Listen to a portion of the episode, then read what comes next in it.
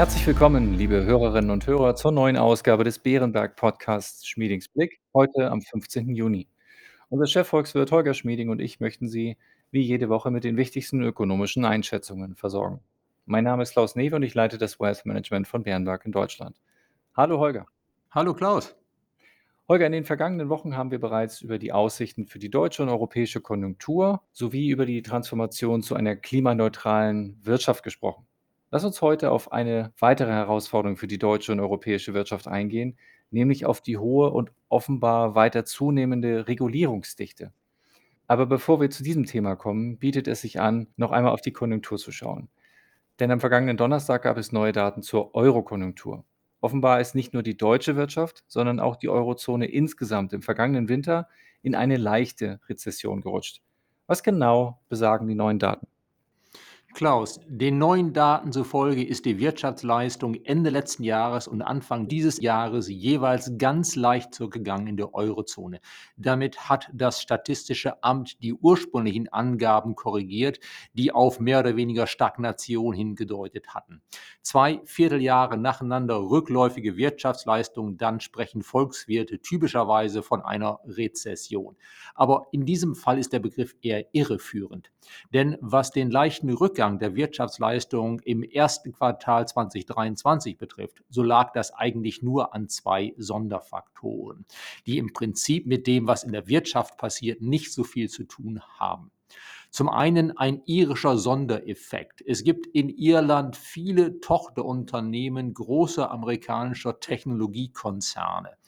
Und wenn die dann mal große Lizenzgebühren an die USA überweisen für das, was sie in Europa nutzen an US-Patenten, dann verzerrt das erheblich die irischen Statistiken. Dieser Effekt, der Anfang des Jahres mal negativ zu Buche schlug, hat die gemessene Euro-Wirtschaftsleistung um 0,15 Prozentpunkte gesenkt. Und dann kommt ein großer deutscher Sondereffekt dazu, nämlich dass bei uns mit dem Ende der großen staatlichen Subventionen für Corona-Tests und Impfungen der Staatsverbrauch im ersten Vierteljahr 2023 um 4,9 Prozent zurückgegangen ist.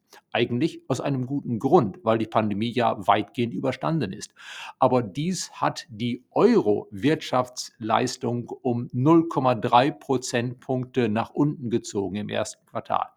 Ohne diese beiden genannten Sondereffekte wäre das Bruttoinlandsprodukt der Eurozone im ersten Quartal 2023 wohl um etwa 0,4 Prozent zum Vorquartal und 1,4 Prozent zum Vorjahresquartal gestiegen. Das würde dann in etwa auch passen zum Anstieg der Beschäftigung in der Eurozone, der im ersten Quartal 1,6 Prozent gegenüber Vorjahr betrug. Kurz gesagt, Sondereffekte haben dazu geführt, dass wir von einer technischen Rezession zwar sprechen, aber eigentlich war die Wirtschaft gerade im ersten Quartal stärker als diese Daten besagen. Das liegt eine Anschlussfrage nahe. Wie geht es mit der Konjunktur in der Eurozone weiter? Nun, zunächst einmal ist der Ausblick durchwachsen. Wir bekommen ja Gegenwind aus den USA, wo die Konjunktur sich abschwächt und wo das verarbeitende Gewerbe bereits in einer gewissen Rezession ist. Aus China kommt kein Rückenwind. Zudem sehen wir weltweit, dass da, wo es Nachfrage gibt, die sich vor allen Dingen auf Dienstleistungen richtet, Während der Pandemie mussten wir vielfach darauf verzichten, Dienstleistungen in Anspruch zu nehmen, während wir Güter ja auch online bestellen konnten. Deshalb gibt es jetzt bei Dienstleistungen Nachholbedarf. Das Geld, das die Konsumenten gerne ausgeben, ist überwiegend jetzt für Dienstleistungen, zumindest mehr als für Güter vorgesehen. Und das ist natürlich für Wirtschaften wie die deutsche oder die kontinentaleuropäische, die relativ viel Güter an die Welt liefern, keine besonders gute Nachricht. Wir rechnen also bis Anfang 2024 nur mit einem Mini-Wachstum, getragen vor allen Dingen dadurch, dass die Finanzlage der privaten Verbraucher sich bessert und sie vermutlich wieder etwas mehr im Laufe des Jahres ausgeben werden. Wenn dann aber etwa im Frühjahr 2024 die USA einen neuen Aufschwung einläuten, dann dürfte auch bei uns die Konjunktur wieder richtig anspringen und dann dürfte auch dieser Effekt, dass vor allen Dingen Dienstleistungen statt Waren nachgefragt werden, dann dürfte auch dieser Effekt vorbei sein und die Weltnachfrage ausgewogener sein und damit uns stärker zugutekommen. Holger, du setzt also für den weiteren Verlauf des Jahres 2023 auf den privaten Verbrauch. Aber woher sollen die Verbraucher angesichts der hohen Inflation das zusätzliche Geld nehmen? Nun, hohe Inflation, das ist die Beschreibung des aktuellen Zustands. Aber die Inflation geht zurück. Wir werden wahrscheinlich ab Sommer in der Situation sein, dass wir mehr Lohnwachstum haben, als wir an weiteren Preissteigerungen erleben. Anders gesagt, die Kaufkraft wird wieder zunehmen ab etwa Sommer. Und ich denke, dass wir einen Teil davon dann tatsächlich auch ausgeben werden. Vielfach wahrscheinlich für den Sommerurlaub, was wir ja in Europa und zum Teil auch ja in Deutschland im Inland merken dürften. Interessant. Du erwartest also, dass der Preisauftrieb nachlässt und dies die Bürger spürbar entlastet. Aber müsste bei höheren Löhnen und einer Zunahme des privaten Verbrauchs nicht auch die Inflation weiter steigen? Ja, eigentlich müsste dabei die Inflation steigen. Aber wir haben ja bisher eine ganz besondere Inflation. Unser Preisauftrieb ist ja vor allem getrieben durch Energiepreise, durch Nahrungsmittelpreise, durch die hohen Transportkosten, die wir im vergangenen Jahr hatten, durch Lieferengpässe, die wir in der Vergangenheit hatten. All dieses entspannt sich jetzt. Dieser vor allen Dingen aus dem Ausland kommende Inflationsdruck, Putin-Schock als Stichwort, lässt ja nach, nach und nach. Was bleibt, ist, dass die Löhne stärker steigen als früher. Das werden wir besonders bei lohnintensiven Dienstleistungen merken. Hier wird die Inflation höher bleiben. Also, alles in allem. Die Sonderfaktoren lassen nach, aber es kommt ein gewisser Lohndruck von zu Hause.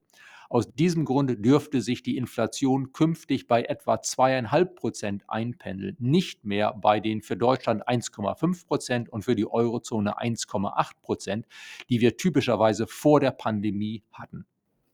Kommen wir nun zum eingangs angekündigten Thema. Schon seit Jahren hören wir immer wieder Klagen, nicht nur aus dem Mittelstand, über zu viel Bürokratie, über zu viele Regulierungen. Gerade im Mittelstand blicken viele Unternehmen mit Sorge auf das Lieferkettengesetz, dem das Europäische Parlament am 1. Juni zugestimmt hat. Zunächst einmal, worum geht es in diesem Gesetz?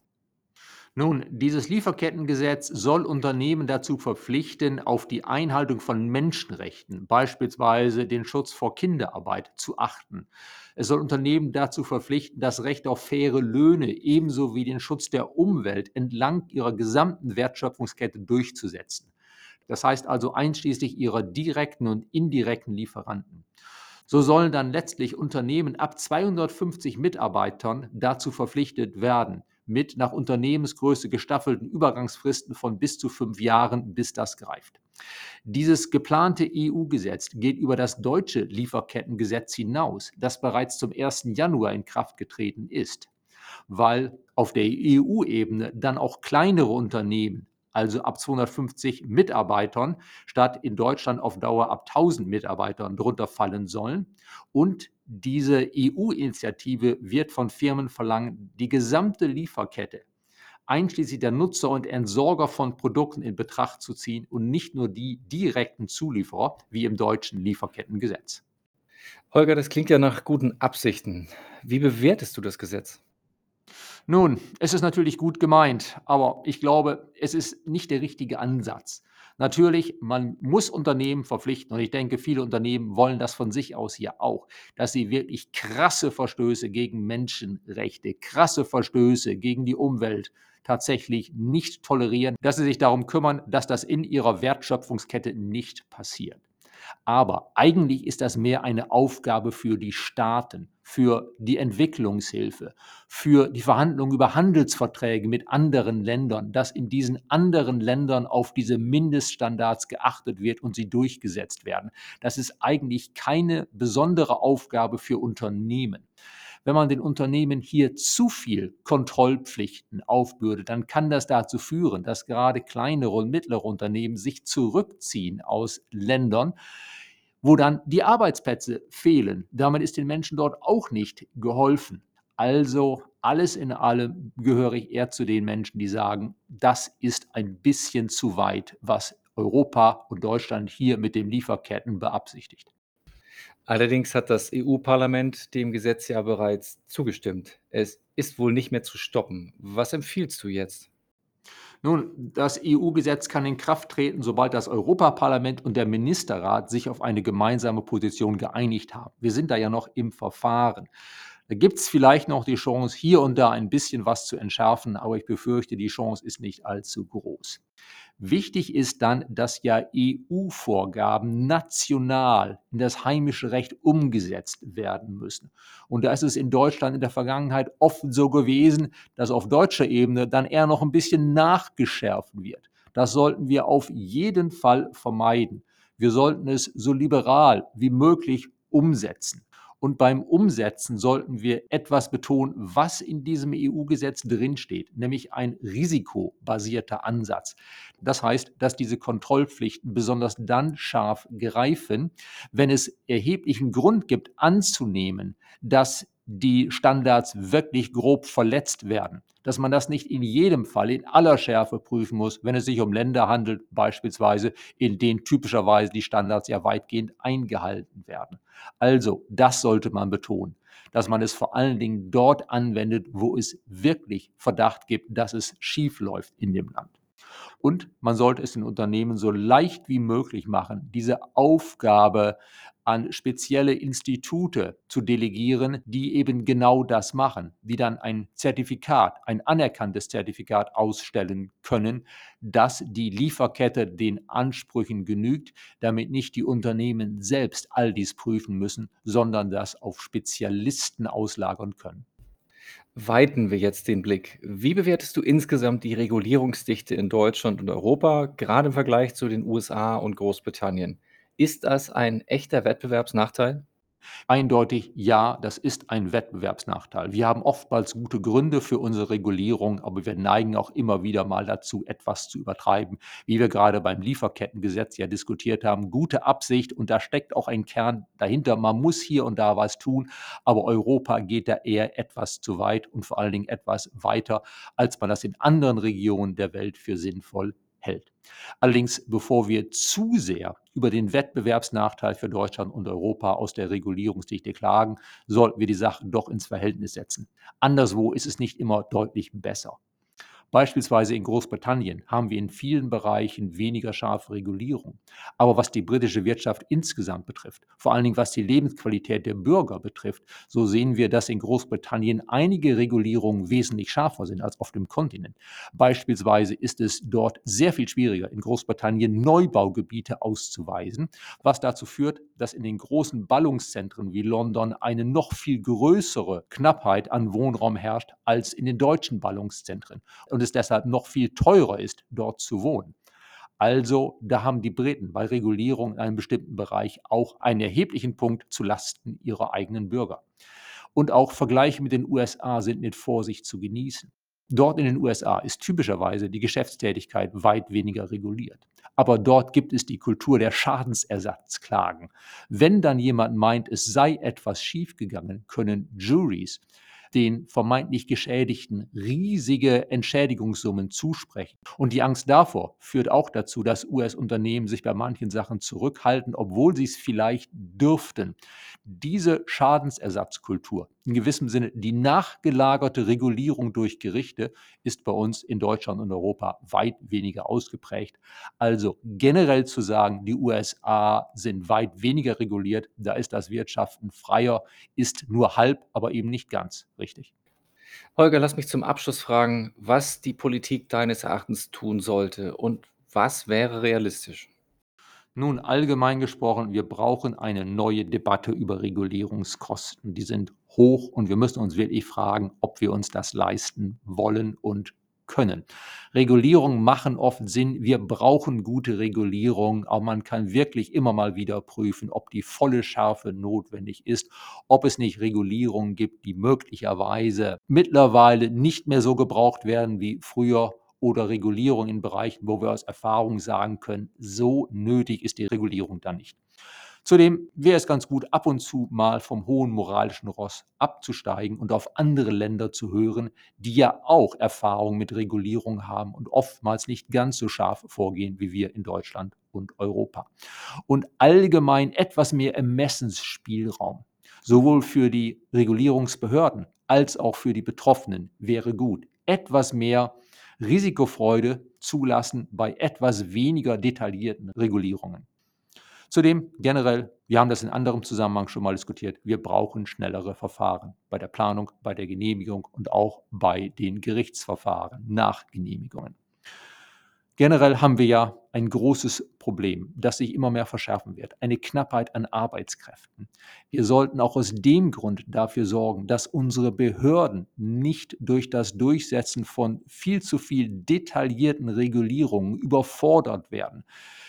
Denn sonst kann es irgendwann in Willkür ausarten, wenn Behörden mangels Personal die Regulierung eben nur teilweise durchsetzen können. Deshalb ist es besser, eben sich zu konzentrieren auf wirklich wichtige, gesellschaftlich gesehen unbedingt notwendige Regulierung. Hier und da auch mal eben weniger ins Detail zu gehen.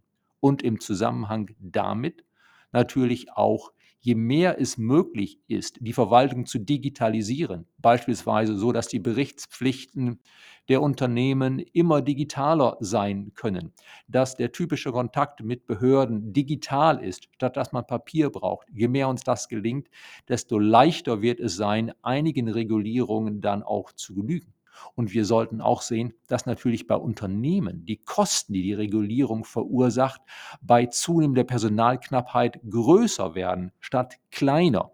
Auch dieses Argument wirklich. Uns fehlt das Personal um Regulierung im Detail immer und überall gut durchzusetzen. Auch das ist ein klares Argument dafür, Regulierung, wo es geht, zu durchforsten, Verfahren zu beschleunigen, damit dann die Regulierung, die wir brauchen, und wir brauchen eine ganze Menge an Regulierung tatsächlich, damit die dann auch gleichmäßig und gut durchgesetzt werden können. Ob es uns gelingen wird, Regulierungen abzubauen, also ob das realistisch ist, da habe ich gewisse Zweifel, hier und da vielleicht. Wo ich Fortschritte sehe und weitere Fortschritte erwarte, ist bei schnelleren Verfahren. Das hilft schon mal und vermutlich auch langsam, aber doch im Bereich der Digitalisierung, sodass der Kontakt mit den Regulierungsbehörden auf die Art zumindest künftig leichter wird. Zusammengefasst, wir werden in Deutschland und Europa wohl eine im internationalen Vergleich relativ hoch regulierte Region bleiben. Wenn wir unsere Standortqualität stärken durch schnellere Verfahren, durch mehr Digitalisierung, dann können wir diesen Nachteil ausgleichen. Aber es braucht eben eine bewusste Anstrengung in diesen Bereichen, um trotz der vermutlich bleibend hohen Regulierungsdichte auf dem Weltmarkt wettbewerbsfähig zu bleiben. Wir kommen zum Ende der heutigen Ausgabe. Holger, ich danke dir für deine Einschätzung. Gerne, Klaus. In der kommenden Woche wollen wir schwerpunktmäßig über die Geldpolitik auf beiden Seiten des Atlantiks sprechen. Damit verabschieden wir uns von Ihnen, liebe Hörerinnen und Hörer. Vielen Dank für Ihr Interesse. Wir hoffen, es hat Ihnen gefallen. Und falls ja, empfehlen Sie uns gerne weiter. Wenn Sie Fragen oder Anregungen haben, schreiben Sie uns gerne eine E-Mail an schmedingsblick.beerenberg.de. Bleiben Sie gesund und bis kommende Woche.